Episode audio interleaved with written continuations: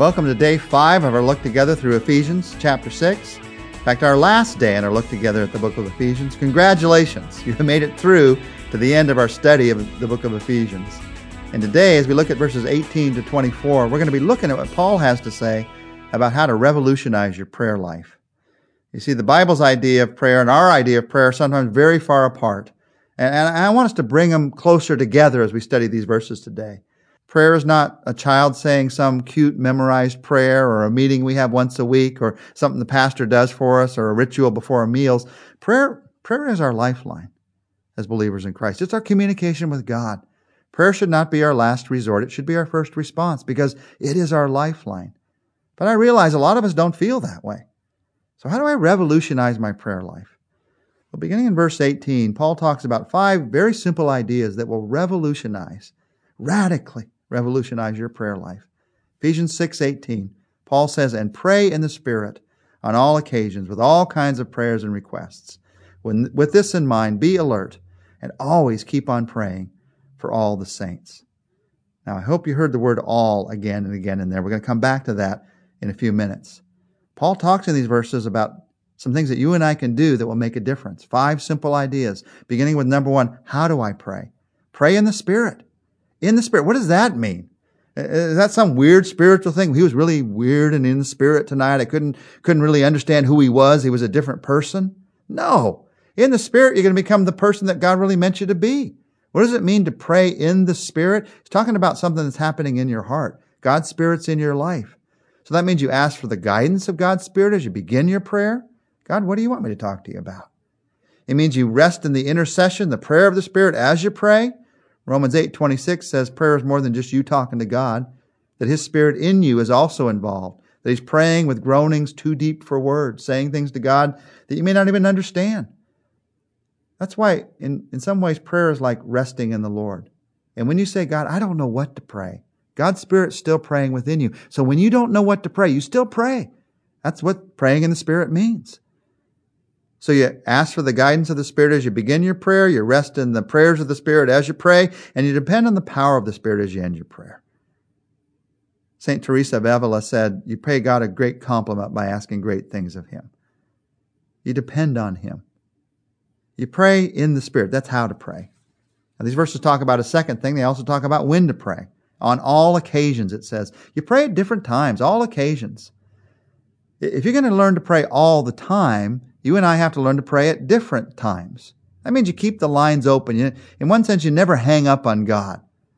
You, you, you never even put him on hold so he can't hear what's going on. You're always connected. These different times of prayer would include looking ahead to the day prayers at the beginning of the day.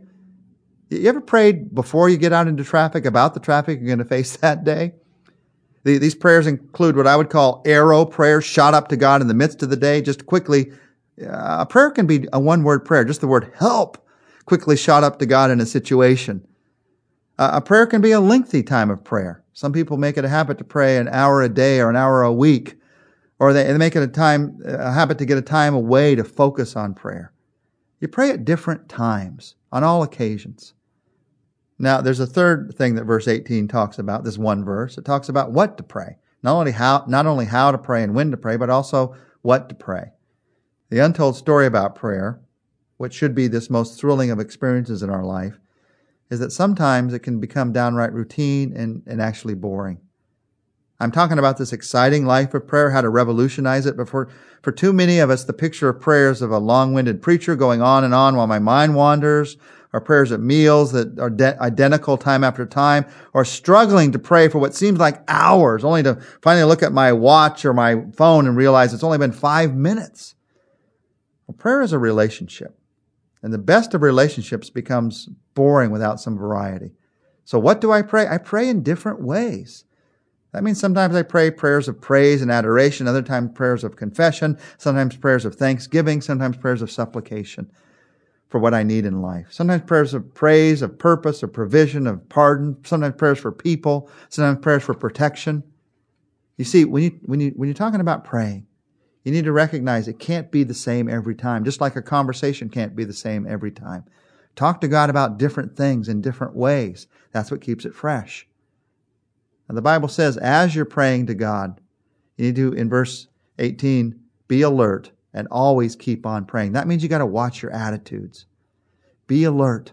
That's an attitude of importance. Prayer is important because it changes things. Prayer, prayer changes the world.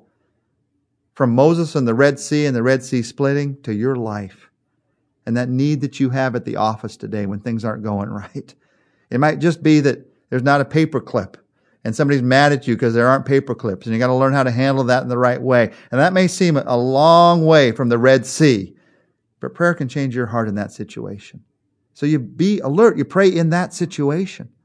You be alert. That's an attitude of importance and urgency, but also there's an attitude of endurance. Be alert and always keep on praying. Prayer takes both. You're alert, it's urgent, but you're enduring. You always keep on praying. God wants to encourage me. He wants to encourage you to be faithful, to be enduring through your prayer life. I've noticed that sometimes the more faith I have, the more faith I build, the longer I have to wait. And there is some truth to the fact that although newborns might get instant attention and a new, a new Christian often gets more instant answers to their prayer, as I grow in my faith, God is going to develop patience in my life. Uh, and there's no mistake in that because God is working to develop you through your prayers. And so this one verse is revolutionary to our prayer lives because it tells us how to pray and when to pray and what to pray. It also tells us who to pray for. Did you notice? For all the saints. Who do I pray for? I pray for everyone. I pray for everyone. Pray for everyone and everything. But these verses say focus your prayers on God's saints. It's interesting. The Bible focuses these prayers on God's saints. Jesus taught us to pray for the lost.